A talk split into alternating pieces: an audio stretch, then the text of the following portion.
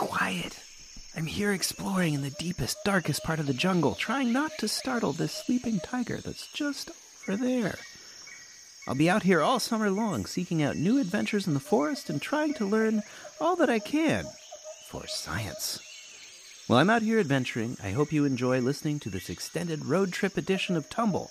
We've put together a bunch of our favorite episodes about exploring the world in a road trip fun pack for you to listen to while you're doing exploring of your own going from an elite club for world explorers out to the deepest part of the ocean and then back to the deepest of underground caves.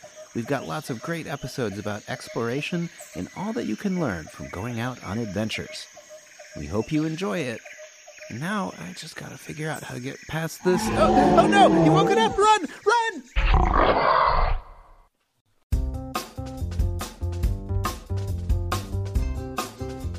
I'm Lindsay.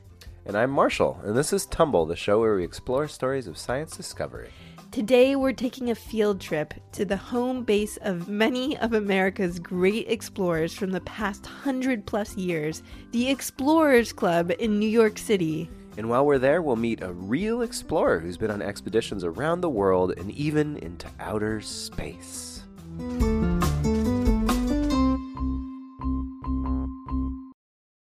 All right, all right. So tell me, what is the Explorers Club? It's a famous club that you might get invited to join if you do some awesome exploring.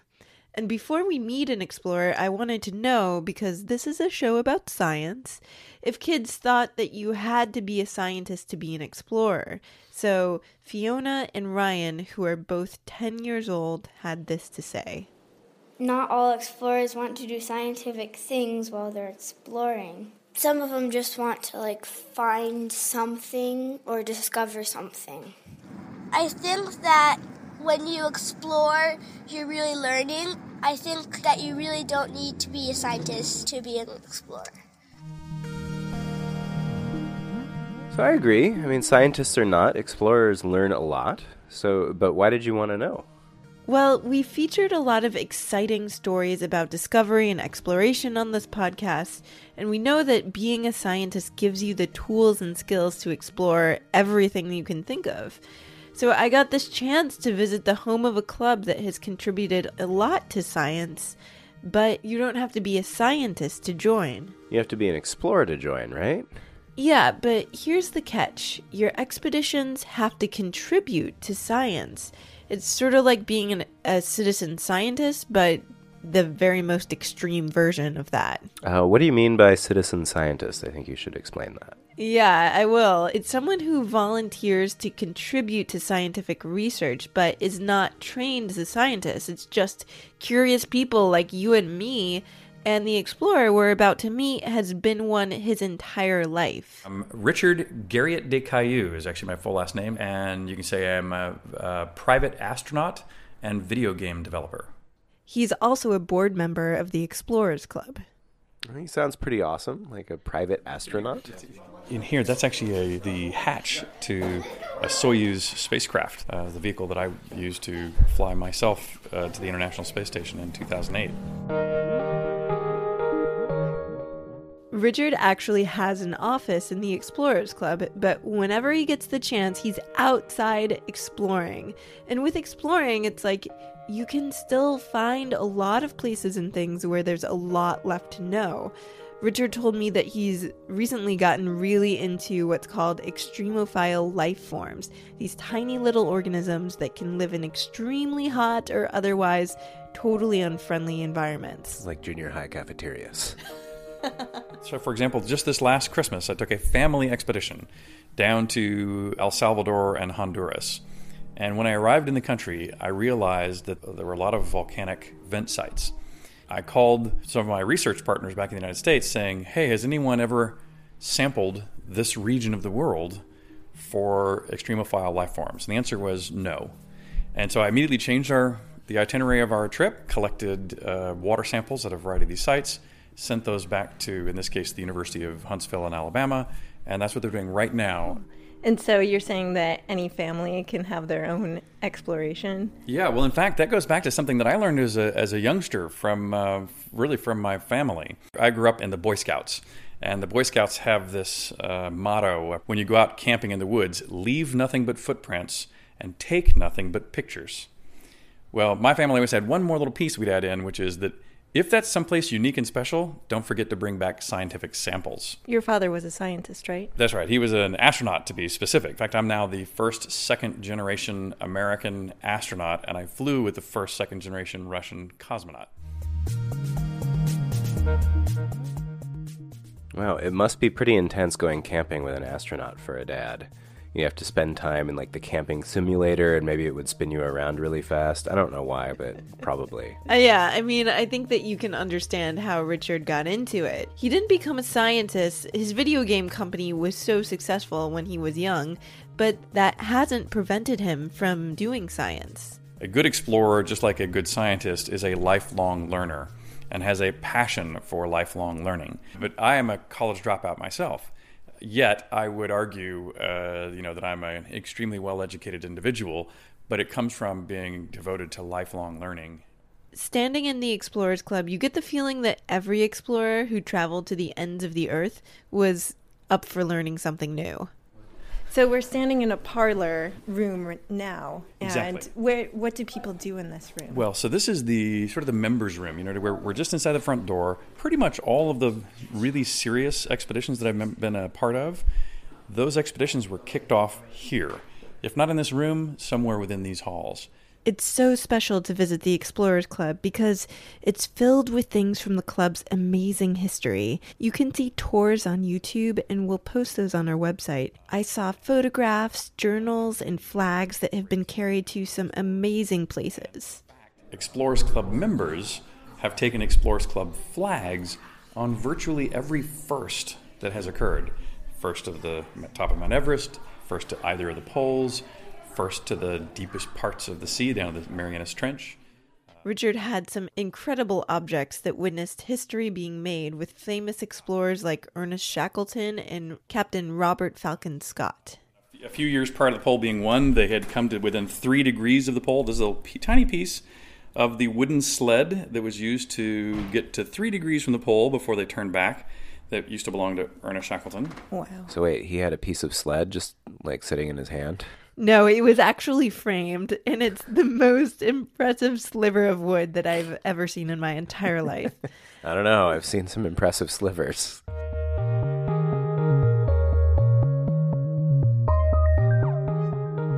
So where has Richard explored? well, he's been all over the world, including Antarctica twice, looking for meteorites. But he says exploring extreme places is a different game than it used to be a hundred years ago. It's not the quite same level of unknown. I never felt that my life was at risk. I mean, it might be a little more dangerous than you know walking on the sidewalk, but uh, a lot more safe than these early explorers. You know, and, and these guys were really facing you know just incredible levels of physical hardship. That hardship and risk has made for some incredible stories that I've loved my entire life. So you can read about the race to the poles or the first summit of Mount Everest or even landing on the moon. Those were all Explorers Club members. So we're in sort of a, a place of history that goes all over the world Yeah, that is exactly right.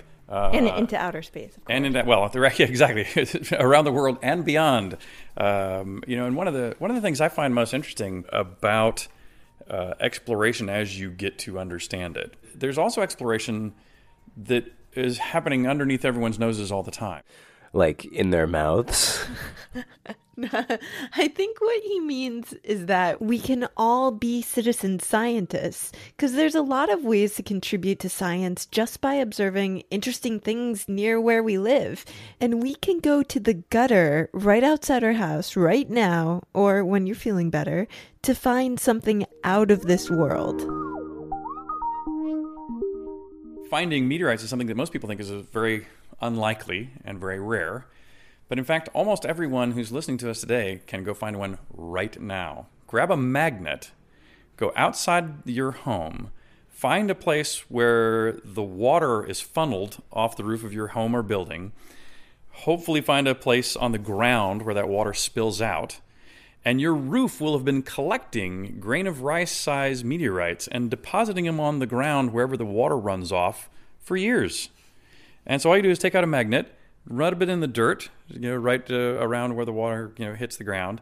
But if you take that and put it under a microscope, there's pretty darn good odds that you will find a handful of very small meteorites that you'll be able to recognize by their being iron and having this magnetic property to be picked up by the magnet. Well, that's so awesome. So, like space stuff in your gutter. Yeah, space stuff ends up in your gutter, and along with maybe some other magnetic stuff, you'll recognize a micrometeorite because it would look either perfectly round or pitted, like it's hit up against a bunch of different stuff. If you have a strong enough microscope, you could see a fusion crust from the rock heating up as it falls through space and then quickly cooling. So, did you go meteorite hunting with Richard Garriott? Unfortunately, I did not because he had to move a piece of his spacecraft with an Uber that was coming in three minutes. So, the Uber spacecraft app. yeah. It's like an Uber extra, extra, extra, extra, extra large. yeah. But I saved that from the Explorers Club so we can do it together at home. I'll go get my magnet.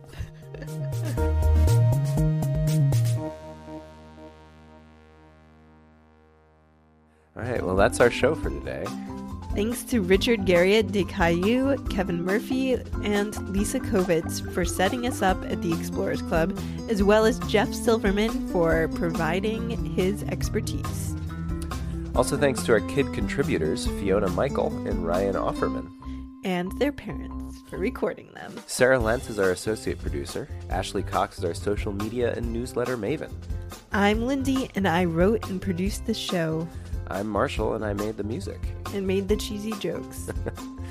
Join us next time for more stories of science discovery.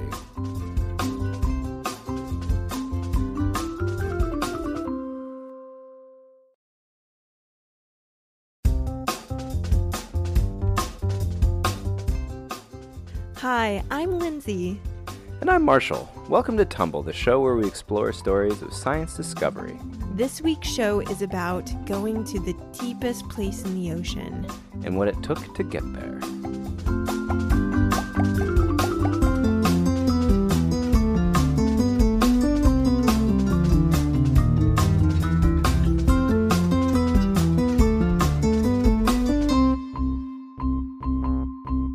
Our question comes from a school in Michigan that listens to Tumble. We always love it when teachers play our podcast in class. It was totally the highlight of my week when I got to Skype with Ms. Bullock's fourth grade class at George Long Elementary in Grass Lake, Michigan.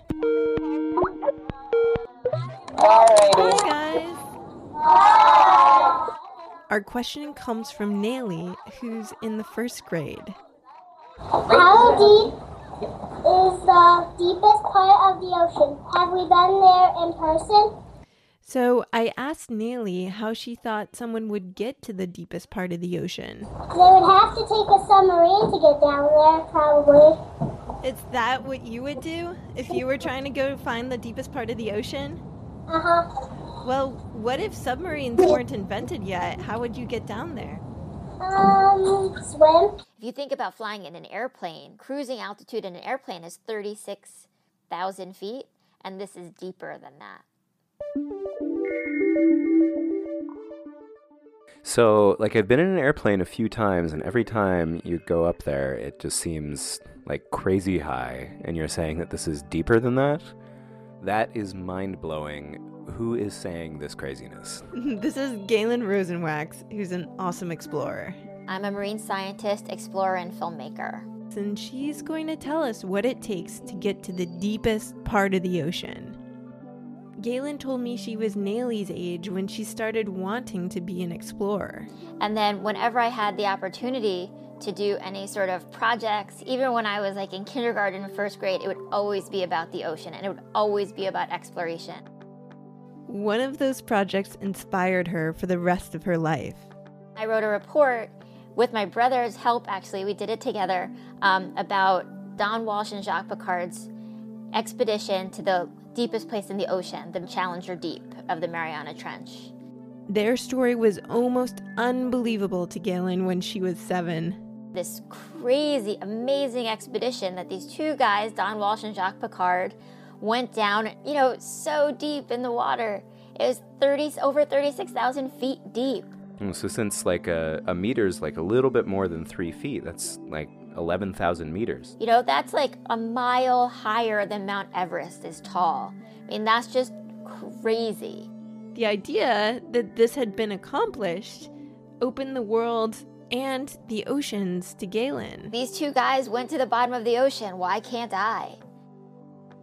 So hold on, uh, where is the deepest part of the ocean after all? Like, do we even know where it is? Sure, yeah. So the deepest part of the ocean is the Challenger Deep in the Mariana Trench. The Mariana Trench is where one of Earth's tectonic plates is moving underneath another, creating a deep undersea valley. The deepest part of the trench is named Challenger Deep. I love the name Challenger Deep because it feels, you know, like it's such a huge challenge to get there, but also to map it and to find it. It's far off the east coast of the Philippines in the western Pacific Ocean. Okay, so tell me about this expedition. Who were these guys and how did they do it? Did they just like get into a little snow globe and drop down? close. That's really close. He was the son of the man who actually built the Trieste. Jacques Piccard was a Swiss engineer. He was the son of the inventor of the Trieste, a submersible that could make the journey down to the deepest place in the ocean. And then Don Walsh was a lieutenant in the US Navy, and he was also an oceanographer. And he was the lucky guy in the Navy who went on this naval expedition and was the first Navy submersible captain. So, on January 23rd, 1960, they planned to make the dive down with the Trieste, which they'd been practicing with at lesser depths. okay, well, so what's the Trieste look like? Well, it's a regular submarine shape, but it's got a little ball hanging off the bottom. and what's going on with the little ball? That's where the explorers sit. It's about seven feet long, Wait, and wait, seven feet long and there are two people in there? yeah, it was cramped. no kidding. The whole thing weighed about eight metric tons or 18,000 pounds. That's like three full grown elephants. It was very heavy because of the amount of steel it needed to withstand the pressure. So, like, what kind of pressure are you talking about? Were they, like, really stressed? No, she's talking about pressure, the weight of 36,000 feet of water on top of you. If you're swimming in a swimming pool and you dive down to the bottom of the deep end, your ears start feeling pressure. That's on a much smaller scale because you're getting sort of compressed by the weight of the water. So, at the bottom of the ocean, there's just a huge amount of pressure. Right. And if the steel bubble surrounding the explorers didn't hold up, they would just get squished. Which is probably not how they wanted their expedition to end. No, they wanted to come up to the top. So they were about to make a really dangerous trip that had never been done before. And that day in 1960, the sea was rough, and they noticed that some of their instruments had been damaged on the way out to the middle of the ocean. Oh dear. Yeah, but they decided that it was still safe enough to go on anyway. Yeah, this is only a little bit broken. I think it took them around five hours to descend to the bottom. The submersible moved very slowly at first, and they were worried that they wouldn't make the dive in time to get up before nightfall. What surprised them is when they hit a colder layer of water, they completely stopped moving. Uh, why, why did that happen? Why'd they stop? So, the colder water was more dense than the Trieste, even though it was made of heavy steel. Oh, so it was stuck between water layers? Yeah. So, how the Trieste worked was that it carried containers full of iron and these bladders full of gasoline. So, gas moves you up, iron pulls you down. Anybody who goes in a swimming pool, if you want to get to the bottom, we kind of float. But if you're holding something heavy, you're going to sink. Okay, so they were basically sinking themselves? It was like a controlled sink with the iron. And then it would drop that at the bottom and then raise to the surface. So, to keep sinking when they had stopped, they had to get rid of some of their extra gasoline from the bladders. Okay, so they'd release the gas and it would get heavier to pass the cold water layers. Yeah, so after they passed those early difficulties, they started moving faster. And they were dropping down through the pitch dark, seeing nothing but some very rare streaks of glowing plankton. They were deeper than anyone had ever been before. Everything was going as planned until. Until they met the sea monster that lives at the bottom of the ocean and eats everybody who goes there. No, they heard a cracking sound. Oh no. One of their windows had cracked. And so I think that was sort of probably a moment of fear and sort of deciding what to do. No kidding. Yeah, but they couldn't even figure out that it was actually their window. All of their instruments and readings looked fine, so they decided to keep going. Oh, sure. like you only get a little bit squished if it fails. Yeah. I asked Galen if she'd be nervous if she were in their shoes. It would definitely be a little jittery. You're on your way down and there's nothing else you can do but use all your training and be there. So at this point, everything still seems okay with the submersible. They start feeling like they should be getting close to the bottom and landing any minute now. But they keep going and going. They're just plunging through the darkness. And then they're like, Are we there yet? And then they were there.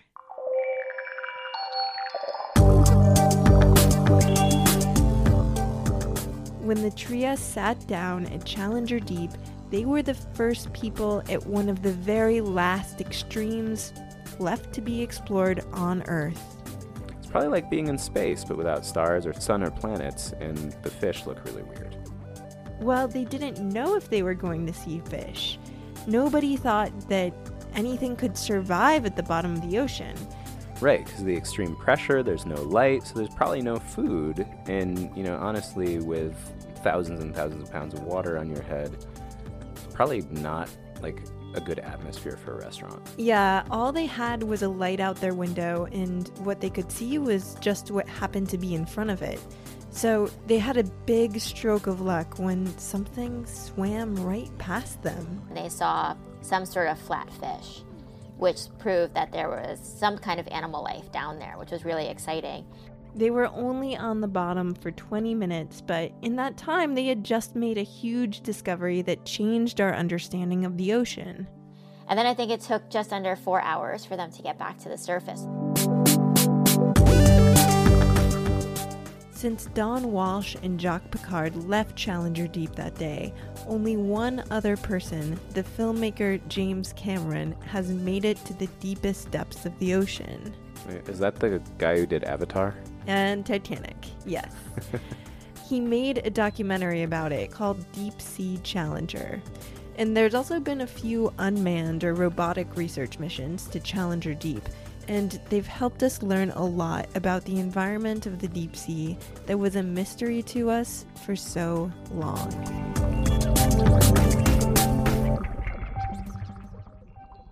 So, if you want to be an explorer, like, how do you get started? Is there a kit you can order online? Well, it is actually really easy to get started exploring.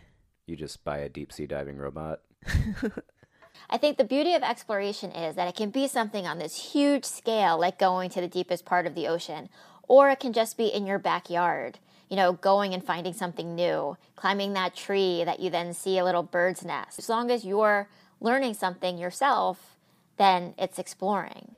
What's your advice for kids who want to be explorers? Look around and be observant because that's really what it is. Being an explorer is noticing things that other people wouldn't notice and looking at the world with a certain curiosity that other people don't have. So, while you're out and about, you should tell us, like, if you notice anything that you think is unusual, or even just things that are usually there that you don't always notice. Uh, send them to us. Yeah, we want to hear what you're seeing and what you're noticing and what you're curious about.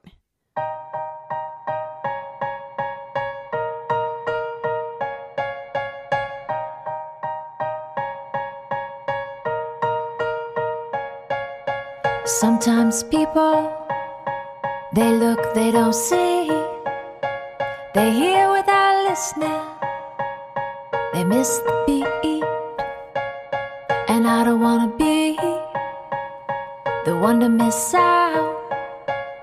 The one who's not looking at the world around, at the world around.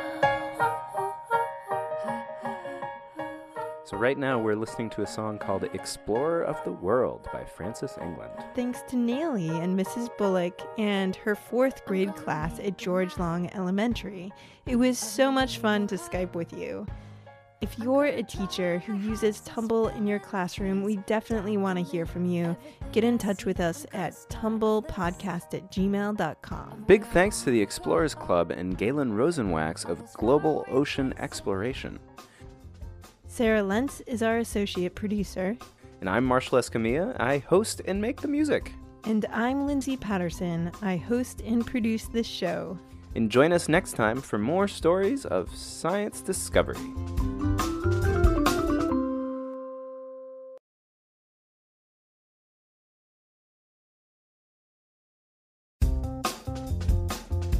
Hi, I'm Lindsay. And I'm Marshall. Welcome to Tumble, the show where we explore stories of science discovery. Today we're climbing deep into a cave to meet three underground astronauts. Underground astronauts? Like they're in hiding or something? no, they're archaeologists on an expedition to find fossils from one of our ancient relatives. But like astronauts in space, they have some pretty special talents and a love of adventure. There we go. Can you hear us? Yes, I can. Oh, great. Uh, hi, I'm Marina and Becca. My name's Becca. And we have Kenny here as well. Yeah. I'm sitting at my desk talking over Skype to Marina Elliott, Becca Peixoto, and Kenny Molopyane. They're part of a team of archaeologists working in South Africa. But it's kind of an unusual interview setup.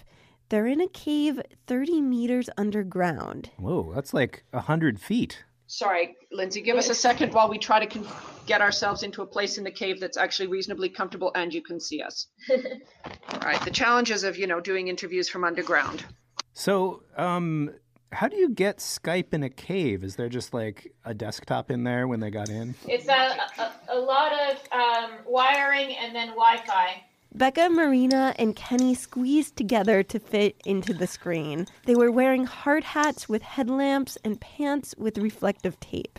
They were sitting in what's called the Dinaledi Chamber of the Rising Star Cave System, about 50 miles from Johannesburg. It's the site of a major discovery in the history of humankind Homo naledi.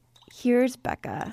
Homo naledi is an early hominid. We don't know if it's an ancestor or probably more like a cousin. And it's about 250,000 years old. So far, it's only been found in this one cave system in South Africa.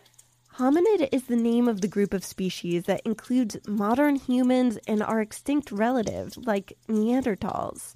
The caves in this part of South Africa have been a hotbed of hominid discovery for the past hundred years.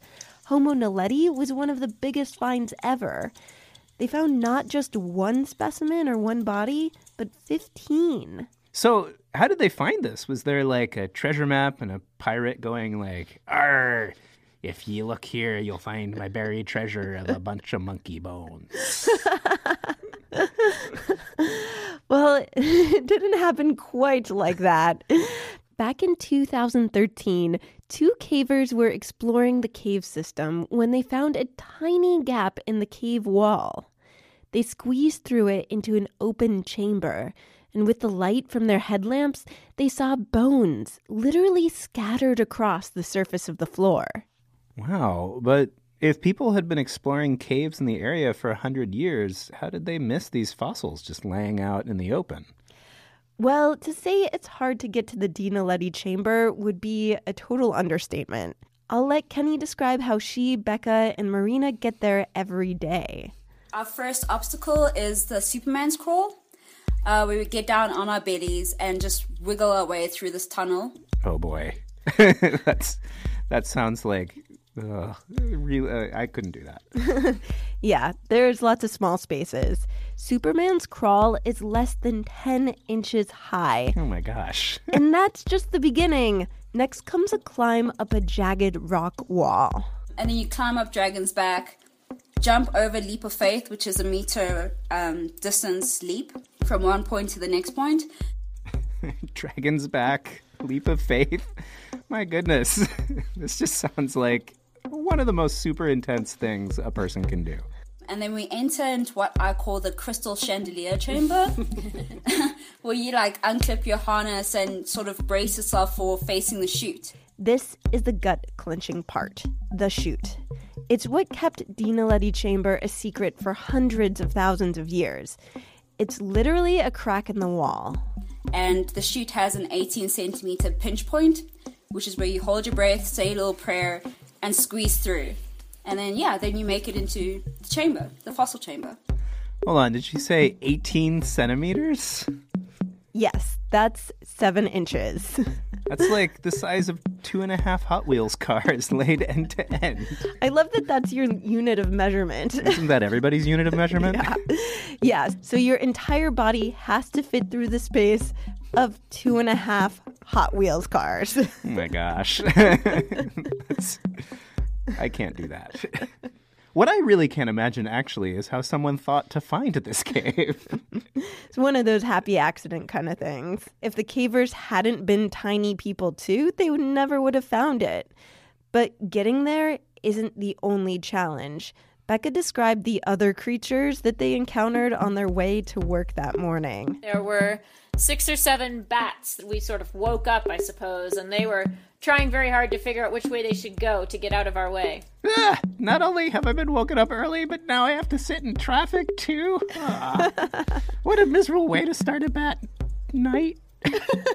Anyhow, once the excavators get down there, they work up to eight hours. So, okay, like main question, do they get bathroom breaks? You know, if you decide while you're underground that you need to use the restroom, you have to wait till you get above ground to do that. So you have to plan ahead a little, uh, anticipate your needs so that you can get out through that 18 centimeter gap and through the Superman crawl and everything else. Okay, so like crawling through tiny cracks in the wall to look at ancient bones is like pretty unusual job. So how do you get it? Well, you answer a Facebook ad to be an underground astronaut. Here's how Kenny described finding the gig. I, I was procrastinating, um, just trawling around Facebook and Instagram, and here was this ad, and I was like, I'm gonna take it. So like what did the ad say? Well, first of all, you need to be small enough to fit through that 18 centimeter hole in a wall. First thing was, can you fit through a small hole? so you don't just need the body, you need the brains too. The expedition needed people with skills in excavating fossils and studying them. Here's Marina. Um, you needed to be able to work well in a small team, not be claustrophobic, not be scared of heights, be willing to, you know, fly to South Africa for a month without pay and work underground in a potentially dangerous environment. I mean, who wouldn't sign up to work in a dangerous environment for no pay? You'd have to be crazy not to do it. Yeah, I just read Adventure, and I was like, yep, I'm sold.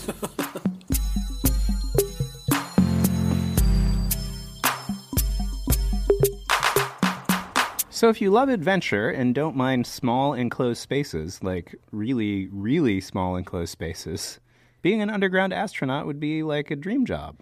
Yeah, you get the chance to be part of a huge discovery in early human history. On the original expedition in 2013, Marina and Becca helped collect the first bones of Homo naledi that had ever been studied. We excavated just one unit, which was basically 80 centimeters by 80 centimeters by 20 centimeters deep. We took some material off the surface, but all told, we ended up with about 1,500 fossil fragments. Wow, that's incredible. Like having a 1500 piece puzzle with no photo on the box. Yeah, and it was a species that no one had ever seen before. So definitely no photo on the box. Scientists carefully constructed 15 skeletons from the 1500 fossil pieces. Then they were able to imagine what Homo naledi would have looked like while they were alive. Becca kind of painted a picture for me. If you were to see a Homo naledi on the street, you would not think that it looked a lot like us. But it still has a lot in common with humans. It walked on two feet. Its feet, in fact, look an awful lot like ours. It was really short. Even the adults were under five feet tall. On the reconstructions, the head of Homo naledi looks kind of small for its body. Its brain was less than half the size of ours. Its forehead had a steep slope, kind of like an ape. Um, and then it has shoulders that are um, a lot like a gibbon. It also had long, curved fingers like a modern day monkey. That suggests to us that maybe Homo naledi was still doing lots of climbing in some way. But the bones in its thumbs and wrists suggest that they could have used tools, which is like a really advanced skill for most species. So, what does this discovery tell us about humans? Here's what Marina said. You know, the human family tree is a lot bushier than, than people sometimes make it out to be. It's not just a straight line from one ancient hominid species down to us. At the 350 to 250,000 year point, certainly in Africa, you know, anatomically modern humans were already on the landscape. So, like, we might have had some Homo naledi's over for a party. or we could have been fighting with them. I mean, maybe both. God, we're not inviting the naledi's over again. They always smash the table and steal all the fruit. They're not even that good at using spoons. Anyhow, scientists are starting to piece together what it would have looked like to have several hominid species on Earth at one time. The fact that we discovered Homo naledi so recently proves that there's still so much out there to find. It's pretty exciting to find a bunch of bones that belong to a creature that hadn't been described before in science, um, that you know nobody'd ever seen before.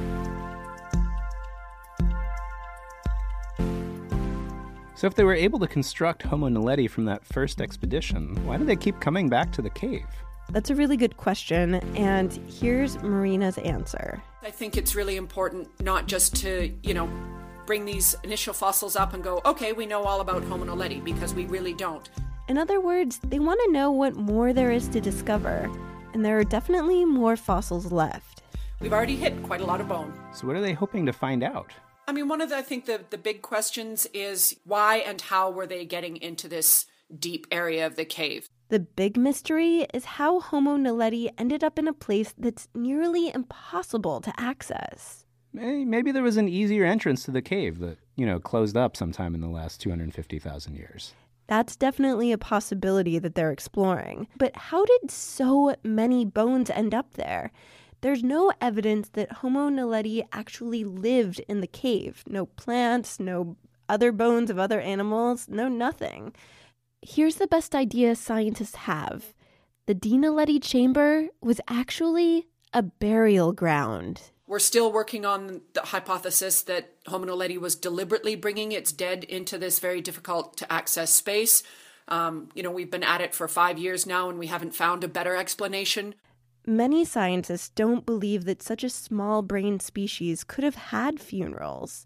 That's part of the reason why Marina, Becca, Kenny, and others keep looking for more fossils that might give us more clues to the mystery. You don't sort of find the answer and that's the end of it, and you can kind of wash your hands and go home. Every time we come out, we find something new, and every time we find something new, we revise our you know ideas based on the new evidence. So the whole funeral idea could be buried by the new fossils they find. Yeah, I see what you did there. it's a pun. yeah.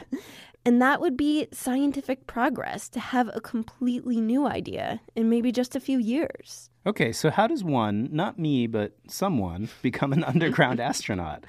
Just spend like a lot of time procrastinating on social media. That's one aspect. The other part is to actually get out there and do stuff. All three women told me that they couldn't have predicted that they'll be sitting in a cave, digging up precious fossils, and doing podcast interviews. But they all had adventurous experiences that somehow led them there. Marina had this advice Try everything and anything. Try things you think you'll like, try things you think you might not like. Do it safely, but be curious and get out there. Kenny, do you have anything you want to add? Adventure!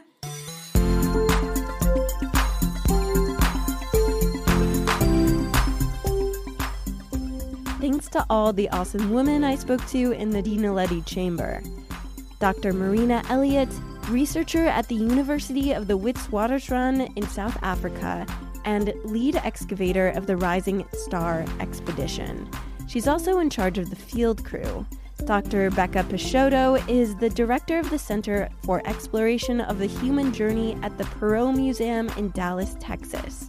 In the cave, she's an excavator. Keneiloe Molopyane is getting her PhD at the University of Witwatersrand and was a trainee on the Rising Star expedition.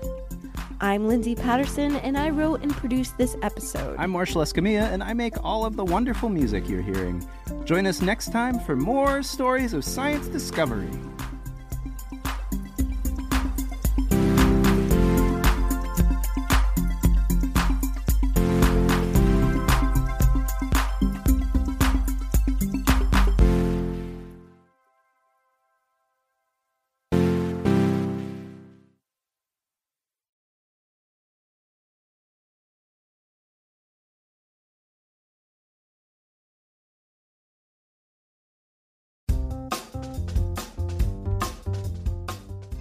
Hi, I'm Lindsay.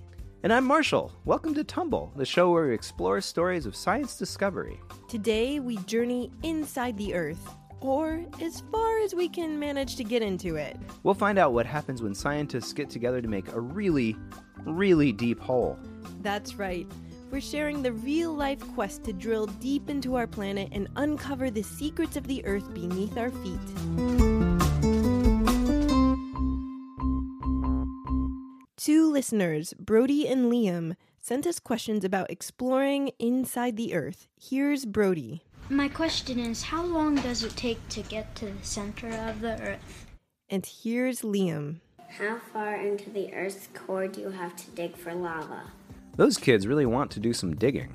Yeah, their questions made me think of the book, The Journey to the Center of the Earth. Oh, yeah, we watched that movie a few weeks ago. I thought it was funny because the way into the Earth was a cave in Iceland, and the scientists just walked right in. Yeah, it was surprisingly easy. Unfortunately, there is no natural hole through our planet that we know of. It's also extremely unlikely. so, Brody had a different idea of how humans could get there. Scientists would make a robot that can drill into the Earth. It has a timer and it can withstand any heat and has a disk with all the data on it. Well, drilling with a robot seems more realistic than just hiking down through a wide open hole like they did in the movie, just on a surface level.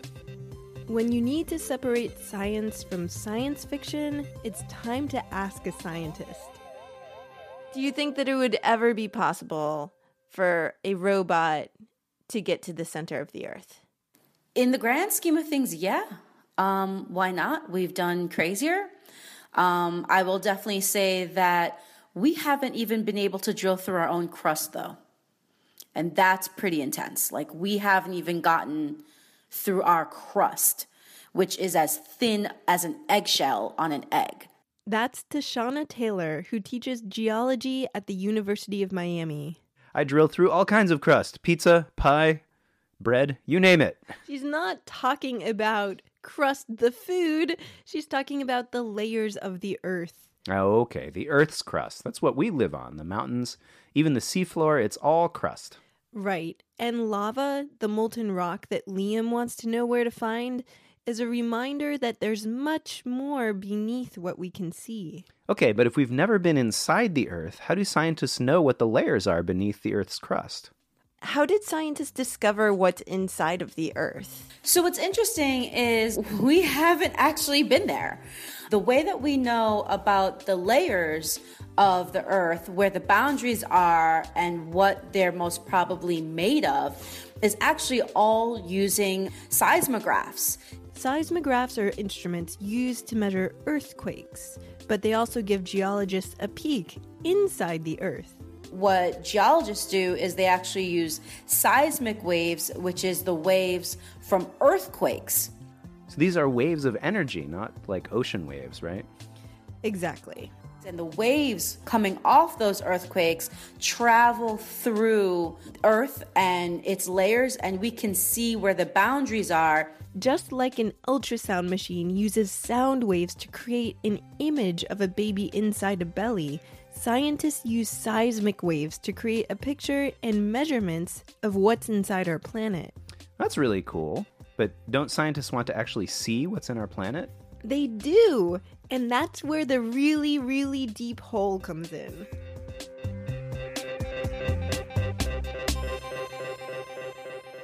The very first idea of we can drill through the crust was in the 1950s um, to early 1960s. It was called Project Mohole. Mohole, like I want mohole.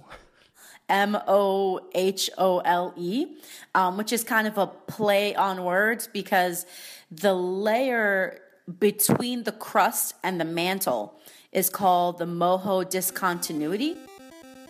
The moho is named for Andrija Mohorovic, a Croatian scientist. He discovered that seismic waves moved faster underneath a certain depth in the earth. That was the border between the crust and the mantle, which is the layer underneath the crust. They were saying moho, like a hole to get to the moho. It sounds silly, and it kind of was. The idea came out of a group called the American Miscellaneous Society. Miscellaneous, like it's a society for whatever. Basically, they defined themselves as mildly loony. They didn't take themselves entirely seriously, but they were looking for a big, ambitious scientific project to support. One time they got together for breakfast, someone proposed the idea of drilling to the moho, and Project Moho was born. They were like, oh, let's get down to the moho. Let's get down to the moho. A boogie boogie boogie boogie boogie boogie boogie. Let's get down to the moho. So what what's the move for getting down to the moho? Do you put your hand like up and then maybe a clap over your head? And then you drill down. Hey, you drill down, get low. You need a big drill and a big ship to do this dance.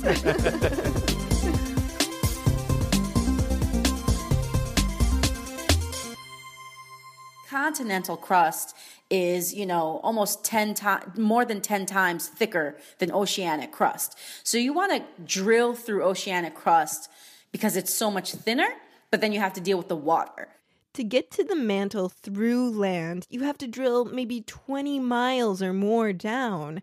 In the ocean, it's much less. But that means scientists would have to go down through two miles of water before they were even started. But it sounds hard. It was. They had to develop brand new deep sea drilling technology in order to do it. It's the same technology that we use for platform drilling with oil. Drilling on a platform that's standing in the ocean, that was Project Mohole that did it in the 1960s. They found a spot in the Pacific Ocean off the west coast of Mexico, and they began to drill. What's funny is they drilled about a tenth of a mile beneath the crust and deemed it a success. Uh, that doesn't seem very far. It is nowhere close to the moho. And soon after they made their first moholes, the whole project got canceled. It didn't get further explored because JFK actually took away the funding to do the moon exploration. Wait, so America basically chose to go up instead of down. exactly. So is Project Mohole actually a failure? It didn't reach the moho. Well, it wasn't totally a failure. One of the great things that I love about science in terms of exploration is a lot of times you feel that exploration is useless other than can you do it? But then it turns out the amount of technologies you have to develop to get something done um, winds up benefiting everyone. It helped all kinds of other scientific drilling explorations, and it kept the dream alive because just recently, scientists tried again. Uh, in 2015, there was a resurgence where they wanted to kind of bring back Project Moho. Like, let's get to the Moho discontinuity. Let's get beneath that crust. A geologist named Henry Dick from the Woods Hole Oceanographic Institution had been inspired by Project Moho, and he'd spent much of his life trying to figure out a better way to do it. They went off the Atlantis Bank, which is sort of off the coast of Madagascar. The Atlantis Bank, is it like a bank that fell underwater in the 2008 collapse? No, it's an island that sunk 11 million years ago because it was lifted up and then pulled down with the movement of the crust's tectonic plates. It's now something like a shortcut to the lower layers of crust. so it should be easier to reach the mantle, right? Easier than Project Moho's site, but still not that easy at all. But after two months, they were like, yeah, we can't do this. This isn't working. Some of their drilling equipment broke, and then a member of the crew got sick. They had to take several days off for him to get help. You know, their goal was about, you know, 4,000 feet, and they only made it to 2,000 feet and change. So they made like a little dent in the earth. They got a chunk of rock, of gabbro, from the bottom of the hole. So they did get some samples, but the thing is that it's the same kind of samples that they've gotten before, where it's not pure mantle. They plan to try again as soon as they can. They want to go down to the moho, a boogie boogie boogie, a boogie boogie boogie. They want to go down to the moho, a boogie boogie boogie boogie boogie. Okay, so here's my question. Why do we want a chunk of the moho? It seems like a lot of effort for a cool rock. The reason why we want to get a pure sample of the mantle is it should be able to tell us something about the formation of our solar system and the formation of our planet. Oh, so the rock holds a secret to our history. I understand this hero's quest now. Right, because knowing what those rocks are made of will help scientists learn how our planet evolved, how we came to have the core, mantle, and crust, and why they work together the way they do. Whoa, so that's a really huge unanswered question when you put it that way. Exactly. So to get back to Brody's question, you're saying drilling to the core is just a no go. The best we can hope for is the mantle. Especially, we're talking about the upper mantle, the asthenosphere. We're not even talking about some of the lower levels of the mantle. They're not even a pipe dream to us yet. Brody might want to scale back his robot plans. There are lots of other places a robot can explore before it gets all the way to the core. Okay, well, so what about Liam? Can he find what he's looking for? I have much better news for Liam. How far do you have to dig for lava? Depends on where you are. If you're in Hawaii, not very far at all. You can walk along the surface right next to the lava. You don't want to get too close, though. It's very hot. Lava is molten or liquid rock that can reach up to 1200 degrees Celsius or over 2000 degrees Fahrenheit. So, by definition, you'll never have to dig far for lava because it's supposed to be on the surface. Hard to handle, but easy to access. But what if you want to dig until you get to liquid rock? You can go for magma. Magma is molten rock that is still beneath the surface. You'll find magma underneath volcanoes in what are called magma chambers. And if we ever get to the mantle, we might find it there too. So why can't we just study magma? That would be so much easier, right? But any magma that makes the journey to the crust has lost the secrets of the mantle along the way. The crust is constantly being contaminated by weathering and erosion and UV rays bombarding and asteroids and comets slamming into the planet. But that mantle should be pure. Just think about rock that's been completely untouched since the Earth came into existence. Wow, I never thought about it that way. So it seems like we've barely scratched the surface. I love geology, and there's so much still left to explore.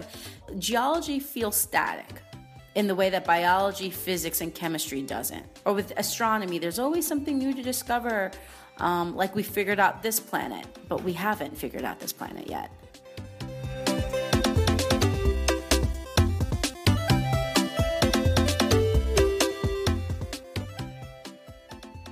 Thanks to Tashana Taylor, geology lecturer at the University of Miami. Also, thanks to Brody Shaper, Liam Kraus, and their families for their excellent questions. Sarah Lentz is our associate producer. I'm Lindsay Patterson, and I produce the show. I'm Marshall Escamilla, and I make the music. Thanks for listening, and stay tuned for more stories of science discovery.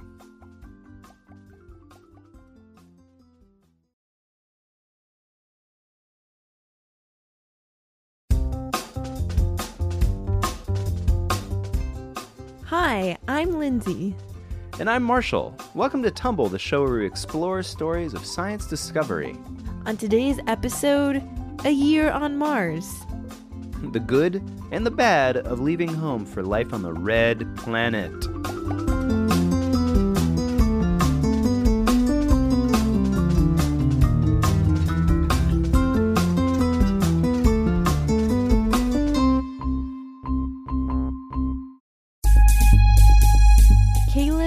Hazel sent us some ideas about what they would pack for a year on Mars.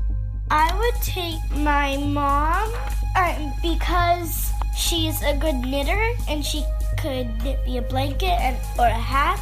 I would bring seeds. We could plant food. I would bring my sister because because she plays with me and if nobody's there to play with me, you'd probably get bored and just go home. And I would also love to bring my house because why would you want to live in this like rover space tech thing? I would love to just live in my house there.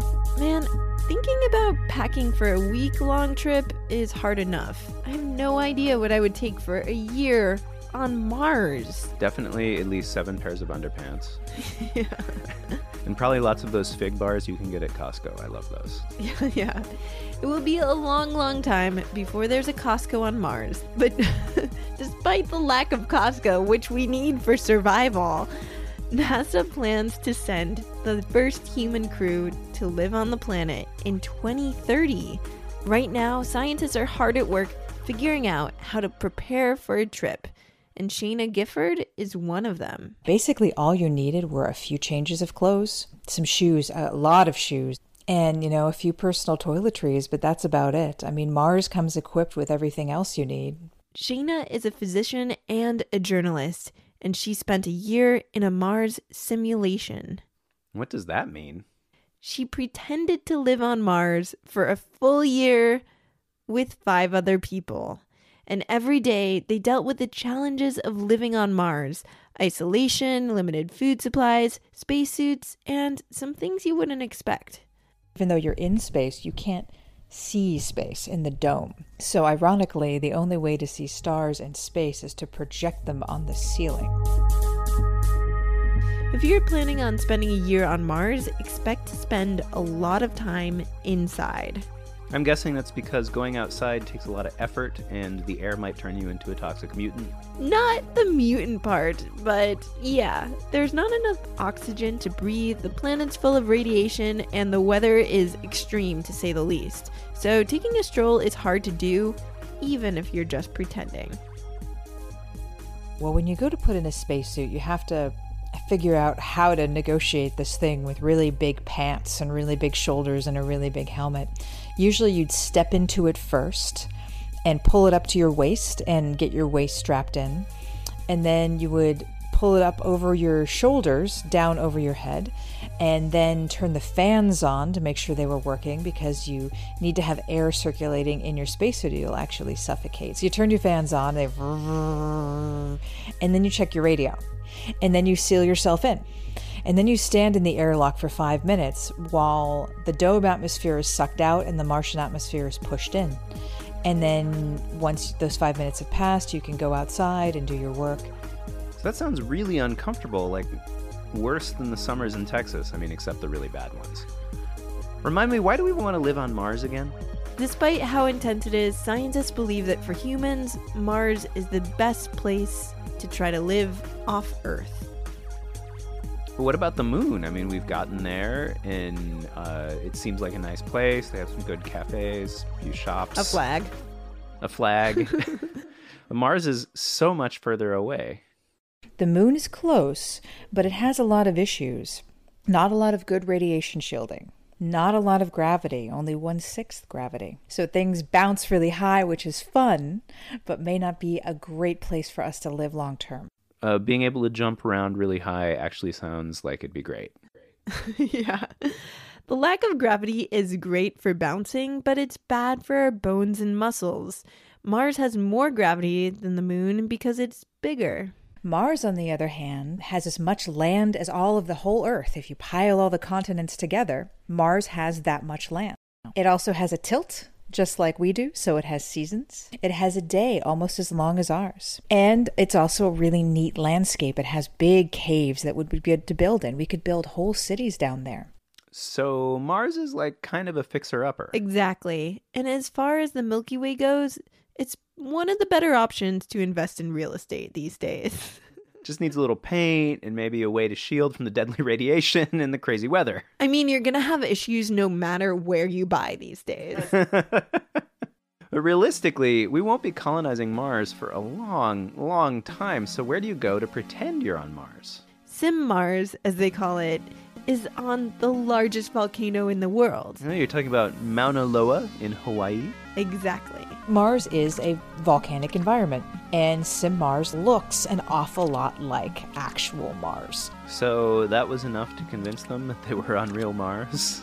It was actually pretty convincing. They were isolated on this volcano that's covered in red and black jagged volcanic rock, and every time they went outside, they had to wear that heavy spacesuit.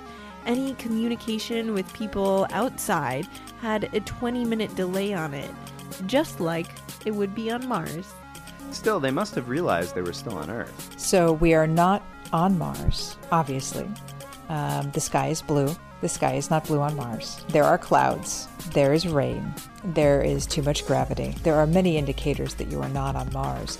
They're in between worlds. So you're not on Mars, but you're not on Earth either. You're in Sim. So all the living conditions were designed to match a real future Mars mission. The team was mostly confined to their solar powered dome. They were even tested with real Mars emergencies and possible Mars problems. Imagine waking up early and the first thing you wonder is do we have any power? So you have to check the power systems. If you don't have very much power, then you can't turn the lights on and you can't make yourself any food or any hot water. That sounds really hard. You basically become a scientist farmer on a good day. And then on a bad day, you're a plumber, electrician, sewage repair person. It's not glamorous a lot of the time. Clearly, living on Mars is a lot of work, but what do you get to do for fun? Crew members read, they write, they play games, but they also get to explore Mars. Oh, well, that's pretty cool. Do you bring a soccer ball? Sometimes we'd be going outside to clean the windows. Sometimes we'd be going outside to collect rocks for an experiment or to take measurements.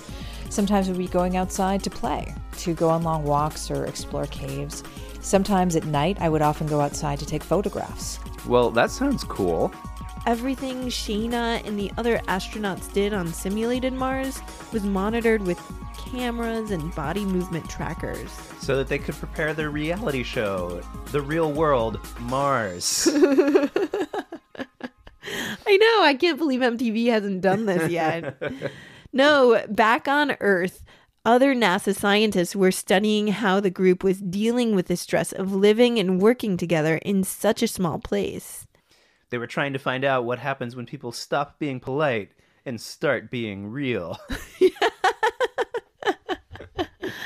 I know. He, it, Sheyna did describe it as kind of a reality show, but only NASA and researchers from the University of Hawaii were watching them. So, either way, it seems like they're a little bit more lab rat than they are scientists.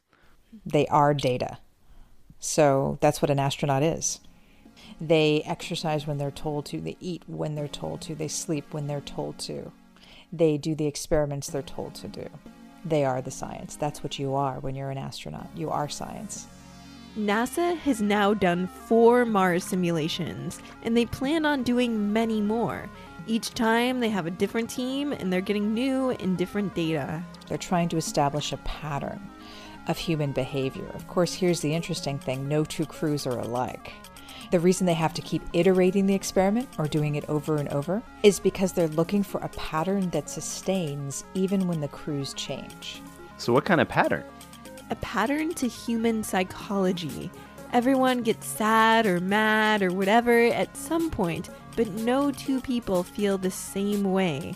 Sheyna said that is why people, and not planets, are the biggest X factor in space travel. Never really thought about an astronaut getting sad or mad. I just think of them as being like extremely well put together. Well, more than anything, they're humans. They're facing big challenges, stressful times, and they're with a small group of people in an enclosed space for a really long time. And that's the whole point of why NASA runs these experiments. It's not just fun to play pretend. Though that's surely part of it. They were looking at how well the group sticks together, works together, and gets along in that one year time when they only have each other. So it's like a never ending car trip. At some point, everyone will start to annoy you and put their feet on your side. Captain! Jenkins put her feet on my side of the spaceship again. Tell her to stop touching me. Do I have to turn this ship around? We're halfway to Mars. It'll take us a year to get back. I know. On a road trip, on a regular road trip, you can pull over and get ice cream to calm everyone down. But in space, you have to keep working together as a strong team, and there's a limited amount of ice cream. People who don't get along don't accomplish much together. They don't do school projects well together. They don't play on baseball teams well together. They don't sit down and have dinner very well together. So it's important that people get along in all circumstances. But in space, there's no one else to help you. You can't just walk out and say, you know what, I'm tired of being here. I don't want to talk to you anymore. We're done there's nowhere else to go, and there's nowhere for them to go. So the more we talk about this, the more difficult life on Mars, I mean, simulated Mars, sounds. So why did Sheyna sign up for this? Sheyna says that she was as excited to go to Sim Mars as other people are to go to Disneyland. Ever since I was a kid, ever since I can remember, I've loved space and I thought that space was amazing. I was pursuing the dream of a lifetime. So that's not giving anything up, quite the opposite. This is about your future and your ability to go do whatever you want to live in space, to visit space, to go and come back, or go and stay. Marshall, if we were to go live on Mars together, how do you think we'll do? I mean, not well, obviously. it's it's hard enough for us to just like keep the dishes clean. yes.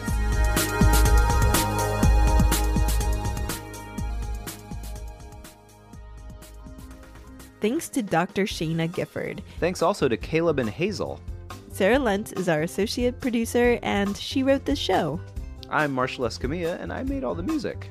I'm Lindsay Patterson, and I produce this show. Thanks for listening, and tune in next time for more stories of science discovery.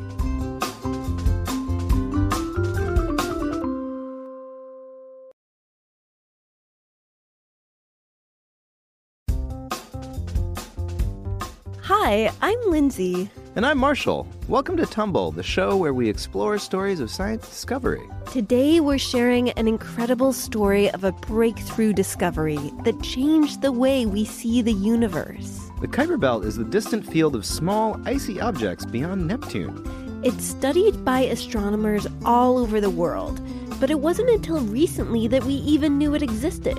We're going to get the story from the woman who discovered it. What do you think it's like to make a big scientific breakthrough? A discovery that changes the way we understand the world and the universe. Does the breakthrough happen all of a sudden, like a clap of lightning? Or is it a long, slow process? And what happens afterwards? Do you just like go to lunch? Think about it, because you're about to hear the story of two astronomers who made a breakthrough that changed our picture of the solar system and the story doesn't go quite like you might expect.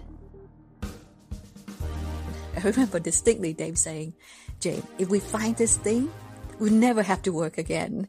And he is so wrong. Dave's not wrong very often, but that's a really, really wrong prediction. that's astronomer Jane Luu. In 1992, she and fellow astronomer Dave Jewitt discovered the Kuiper Belt, a huge area of small icy objects beyond Neptune. Today, it's seen as kind of the final frontier of our solar system. So, how did they discover it? Well, the story starts back when Jane was a young scientist, just starting out in astronomy. And uh, it was the early days of graduate school. I, I remember having to find a project to do. Jane wanted to study comets and other small objects in space. Dave Jewitt, who was her professor, suggested looking for them where no one had ever looked before, in the very outer reaches of the solar system. Jane was skeptical about the idea. So I, I asked, well, if these things might exist, why why didn't anybody look for them? He said, well, because they're faint. They, they would be faint if they existed at all. What did he mean they'd be faint if they existed at all? Well, he was asking Jane to look for something in far distant space that would be really hard to see and no one thought was out there. So he's basically telling her to go over to some haystack and he thinks there might be a needle in it. At the time, everyone just kind of accepted the idea that besides for Pluto, the solar system beyond Neptune was just empty. But Dave explained to Jane that he didn't believe that. And he pointed out that there is no reason why the outer solar system should be completely empty. It didn't seem reasonable that there should be a sharp edge, like a big, a sharp cutoff, and beyond which there was nothing. This was all based around a really well established idea in astronomy that after the sun and planets formed billions of years ago, there was a lot of leftover material. Kind of like planet scraps, like when you're crafting planets at home. You always have some extra. exactly. Those scraps are the small bodies Jane was interested in comets and asteroids. We know that there are lots and lots of them in the asteroid belt between Mars and Jupiter. Dave's idea was that there should be more scrap material beyond the farthest out planets, too. And so he said, Well, we should, we should look. And I said, Well, haven't other people look? And he says, No. You know, if we don't, nobody else will because we're the only people crazy enough to do it. You know, if there's one thing that gets me on board with any project, it's being told that I'm one of the only people crazy enough to do it. I know. Jane went along with that. To her, it ended up being a relatively simple and interesting question. So th- there were two possible answers. Uh, one is no, there is nothing beyond Neptune, in which case it's still good to know because that provides another data point and tells you something about how the solar system formed. Meaning, if there was a sharp edge to the solar system, that might change our whole idea about how it formed. Or the answer could be yes, there are things beyond Neptune, in which case we want to find them. Okay, so the scene is all ready. They've got their Discovery shoes, their Discovery hats. Hopefully, they got uh, team jackets that said Team Outside of Neptune Discovery Team. I believe it was the slow moving objects team. so, did they have like a big send off, like kind of a launch party where they had some cake, maybe a croissant?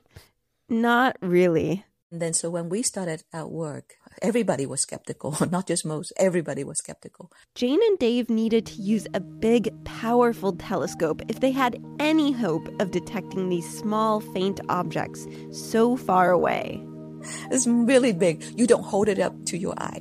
There's very few of these telescopes, and astronomers are always asking for time to use them. We would ask for telescope time to do our search. They were routinely denied. Right, so there's not just like a sign up sheet, like like like for the bounce house. Be like, we got the bounce house this weekend, guys. no, there's a whole long, complicated application process. Getting your request for telescope time denied is like astronomy's way of saying, we don't think what you're doing is really that important. It's pretty cold. But that didn't stop Jane and Dave. They were going to make it happen no matter what. If they didn't give us time for these observations, we just we would steal from ourselves. We would have telescope time to do other things, and and then we would just use them for for this project. So would they constantly be looking over their shoulders, being like, "Don't tell the boss, but we're going to look for small, slow-moving objects beyond Neptune." They would tell people in charge of the telescope that they were studying something that was more popular to study. Then, when no one was looking, they'll point the telescope out beyond Neptune. Astronomical deception. Smooth. so, did they find anything? No, not for many years, which really didn't help their case with other astronomers. Every so often, they would say, oh, You're just wasting your time. You've been doing this for a long time and you haven't found anything. There's nothing there. Why didn't they give up? Like, I don't know. After you've been looking for something like some kind of body beyond Neptune, I'd give it like a month. There was one thing on their side new technology. In astronomy, every so often there's a significant jump in the improvement of the detectors. The detectors are the part of the telescopes that control how much you can see into space and how well you can see what's there. the technology keeps improving. It's kind of like how our cameras keep getting better and better on our phones. You know, it- it just worked out that every time we were getting discouraged, the detectors got better. and then you would think, oh, with this new detector, we're really going to find something. And so they kept us going. They kept going for five years. The real turning point came when Dave got a new job that gave him access to one of the best telescopes in the world in Hawaii. And then we have access to the telescopes on Mauna Kea, which is a, a big volcano on the island of Hawaii. In 1992, they got some treasured time on the telescope. At night, when the sky was dark and clear, they settled into the small, quiet control room of the telescope. Dave and I would go to the telescope, and the two of us would just run everything together. Their plan was to trade off jobs. One person would take photos with the camera on the telescope, the other person was inspecting the pictures and trying to spot any differences. The, the way you find a slow moving thing, or any moving thing in the solar system, is that you take a, a series of images of the same area of the sky, spaced out over, say, I don't know, an hour, and then you display them on your computer. They'll click through the photos back and forth and back again, looking closely to see if anything moved against the background of stars. Anything that moves would show up very easily. Stars and galaxies, they don't move at all, so they just stay fixed. It, it's just like these little flip books that kids play with, you know, and you, you flip the pages really fast, and it seems like things are moving. It's just the exact same idea. So, like, not too fancy a technique. It's called blinking the images. At some point late into the night, Jane was at the camera and Dave was at the computer looking at her photos. So Dave was blinking two images, and it's just because, well, what else do you do? Uh, and he saw something. Okay, what did he see? A tiny faint light had moved from one image to the other. And he pointed out to me, and I said, "Oh, that okay, I'll, maybe, you know, that's good, but you know, there's only two images." Jane waited for the next image to see that there was something actually moving. Then he was blinking the three images, and the object he saw was still there in the third image. It was still moving in the right direction, still the same brightness, at the right speed that we were looking for. So, did she believe it then? By the third image, we yeah, we were pretty excited. And then we took a fourth image, and it was still there and was still going the right direction, still the same brightness. This was the moment they'd been waiting for for five years. Jane and Dave knew they were looking at something really interesting, but they couldn't say what it was for sure yet. Maybe it's a comet. Maybe it's a distant comet, right? Just just coming through the solar system. So, yes, you were excited, but until the orbit is determined, you can't jump up and down yet.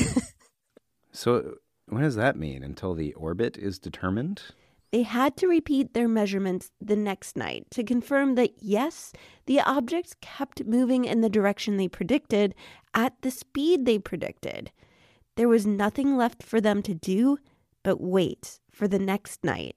and then you keep thinking, oh, something's going to go wrong. The telescope is just going to fall apart. The, the instrument would fall apart. Something's going to be wrong. And remember, not sleeping very much. Oh man, imagine being on the brink of a breakthrough and so much being out of your control. I know. If it was cloudy the next night, they wouldn't have been able to see anything. It was probably pretty unlikely that the telescope would suddenly break, though. Um, but still, the next night, they got lucky. And we found it again. And so, so there was joy and, and jumping up and down. So, what was it? What was this thing they found? It was a small, icy body. They could tell its size, its orbit, and the fact that it was icy because faraway things in space tend to be icy. Yes, it's cold out there. You could say that. The most important thing is, it was found where no one believed anything like it existed. It was given the number 1992 QB1. That means it was discovered in August 1992. Astronomers aren't too creative with their naming systems. So, did they come down from the mountain to be greeted by a crowd of cheering astronomers? Like, I imagine all of them clapping their hands and saying, like, attaboy. no. A lot of people say, oh, well, we don't know what this thing is. Some people said, there's only one object like it, and you found it. And then we would say, Are you crazy? So when will people believe them? They had to find another object. And to do that, they had to wait for another turn on the telescope. Six months later. And then we found the second one. so we were really happy. and then, yeah, after you found the second one, you know, okay, phew, there are a lot of these things. So are there a lot of these things? Yes. Astronomers now believe that there are a hundred thousand small icy bodies like the one Jane and Dave found in a disc shaped area much, much bigger than the asteroid belt. It's the material left over from the formation of the solar system. I guess that proves their original hypothesis or idea that there's no hard edge to the solar system. Yeah, it just kind of petered out. And that discovery opened a huge field of research, not just in our own solar system, but in every solar system in the universe. What it tells us is that when you make planet, there's always leftover material, and that is the Kuiper belt. So it tells us that when you go look in any other solar system, there should be Kuiper belts around every single other planetary system. It's just leftover stuff.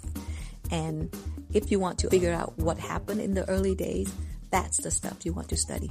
Wow. So she's saying that there's a Kuiper belt in every solar system. And it gives you clues about how the planets there were formed. Yeah. Man, that's like a really big deal. I kind of can't believe I've never heard about this before. I know. Jane and Dave received some awards and recognition from the scientific community for their discovery, but neither of them studies the Kuiper belt today. We just never wanted to do what everybody else was doing. What, so they searched all this time, proving themselves to be right against all odds and all the naysayers, and finally people join them and they're like, yeah, cool, I'm done. Basically, because what they loved was the search and the mystery. They loved exploring what was totally unknown. Anybody who likes exploring, like you always want to, you know, find, you solve a puzzle nobody has solved before, you find something nobody has seen before. I think, I, I don't think we're alone in that. I think everybody wants to be an explorer. Jane's love for exploring led her to a big breakthrough discovery in space, the kind that are rarely made by just two people in astronomy. But she and Dave aren't treated as special. They're still regular, working astronomers. I don't think about it much. I don't go around saying, hmm, every, like, I'm Jane Luu, I discovered the Kuiper. I, I don't think about it very often. Uh, yes, it's nice to have done something good, but but Dave was very, very wrong when he said we would never have to work again. She's uh, pretty humble for someone who changed the way we picture every solar system in the universe. When it comes to breakthroughs, I feel like there's this idea that they're only made by special, rare geniuses. Like Galileo or Leonardo da Vinci or Archimedes. Or Stephen Hawking. Sure, that guy. but Jane doesn't see herself as a genius. She's just someone who got really good at doing what she loves. The word genius is thrown around a lot. And some people are, are truly they're just so, so smart and they see things so clearly. But a lot of time, they're just people who, who just think about whatever they like a lot. They think about it day and night just because they like it.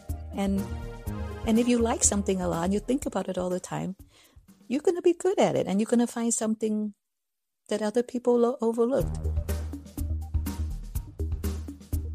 So think about it for yourself. What do you like so much that you think about it day and night? It doesn't have to be science. Once you know what the thing you like is, how might you get good at it? What might you think of that other people haven't? You don't have to have an answer right away, but you never know. It might lead to a big new idea or even a breakthrough someday.